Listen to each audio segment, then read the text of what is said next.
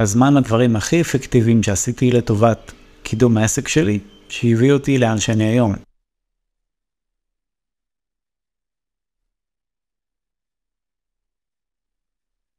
אז אחד, קידום אורגני, כל המשתמע מזה, זה גם אומר יצירת המון המון תוך לאתר לאורך השנים, זה בערך תקופה של עשר שנים, מאז שהקמתי את האתר התחלתי לטפח את הבלוג, לכתוב מאמרים, כישורים וכל זה, וכמו שאמרתי בלא מעט הזדמנויות, זה ההשקעה הכי טובה שעשיתי בחיים ביפר, מבחינת החזר ההשקעה. דבר שני, זה נוכחות ברשתות חברתיות. לא שאני כזה אימפריה מבחינת עוקבים ודברים כאלה שרוב האנשים מסתכלים עליהם בתור מדד, אבל כן מאוד עקביים על התכנים. בשנים האחרונות 99% מהתוכן שעולה אצלי ברשתות זה אוטומציה לחלוטין. זאת אומרת מבחינת אפקטיביות וזמן השקעה זה גם מאוד מאוד השקעה משתלמת כי בעצם רוב הנגיעה שלי שם זה ה setup הראשוני שעשיתי לכל הפוסטים המתוזמנים וטיפה התעסקות עם הדברים האלה, טיפה לעדכן טיפה זה, ואז זה גורם למצב שיש לי נוכחות קבועה בכל הרשתות הגדולות והמוכרות, והגיעו גם משם לא מעט לידים ופניות, וכמובן גם עסקאות עם הזמן. דבר שלישי שאני זוקף לזכותו, את העובדה שאני מקבל לא מעט פניות על בסיס יומי, זה הנוכחות שלי ביוטיוב. את הגז הרציני על היוטיוב התחלתי רק בתקופת הקורונה כזה, עד אז היו לי אולי כמה עשרות סרטונים בערוץ סך הכל. היום בערך שלוש שנים אחרי שהתחיל כל הבלאגן עם הקורונה, יש לי מעל אלף סרטונים. משהו בקורונה כזה שיבש לנו כל מיני דברים בראש, לי זה עשה דווקא שיבוש טוב. כנראה התפנה זמן, עזבו מלא לקוחות באותה תקופה וזה, ואמרתי יאללה אני נכנס עכשיו ליוטיוב ברבה, היה לי כזה נורא, נורא דרייב לעשות את זה, וגם אחת ההחלטות הכי טובות שעשיתי בחיי העסקיים, ואני מאוד שמח על זה. אמנם יותר קשה למדוד את האפקט של היוטיוב ישירות, אבל אני שומע את זה כל הזמן שאנשים רואים סרטונים שלי, זה רואה פה רואים שם,